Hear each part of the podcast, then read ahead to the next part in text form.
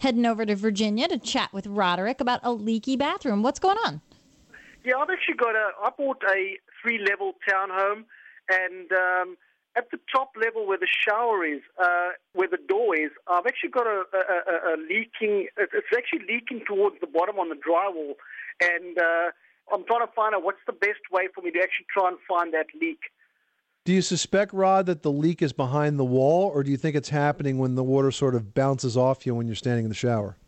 You know what? I actually looked at the seal. I actually uh, looked at the seal by the door, and the, the seal by the door looks looks as though it's fine. So I've got a suspicion it's actually coming from behind the actual drywall itself. Hmm. And there's no access panel to look at the plumbing itself?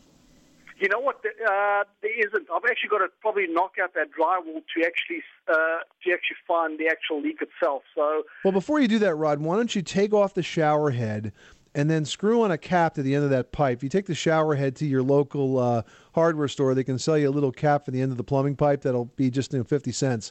Screw it on okay. there, and then turn the shower on. So now you yeah. don't have any water coming out, but you have the shower line pressurized, and see if okay. the water shows up behind it. If it doesn't show up behind it, then there's nothing wrong inside the wall. Don't go performing, you know, sheetrock surgery looking for a leak that doesn't exist. Now, yeah, exactly. if it's not there, then the only other thing it can be doing is it's just dripping down from somewhere else. So it's either bouncing off you when you're in the shower, or it's it's collecting in the door and running out.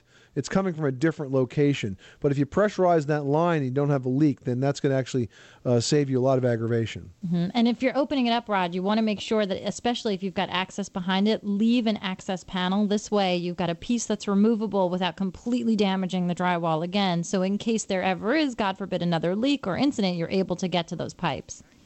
Okay, I really appreciate it. All right, you're welcome. Thanks so much for calling us at 888 Money Pit. 888 666 3974. Sounds to me like Roderick really wants to tear into this wall. We're Looking trying to tell him not to, to do, do some it. demolition.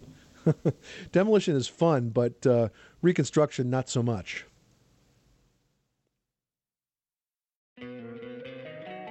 Don't you love an extra $100 in your pocket? Have a TurboTax expert file your taxes for you by March 31st to get $100 back instantly. Because no matter what moves you made last year, TurboTax makes them count. That means getting $100 back and 100% accurate taxes only from Intuit TurboTax. Must file by 331. Credit only applicable to federal filing fees with TurboTax full service. Offer can be modified or terminated at any time.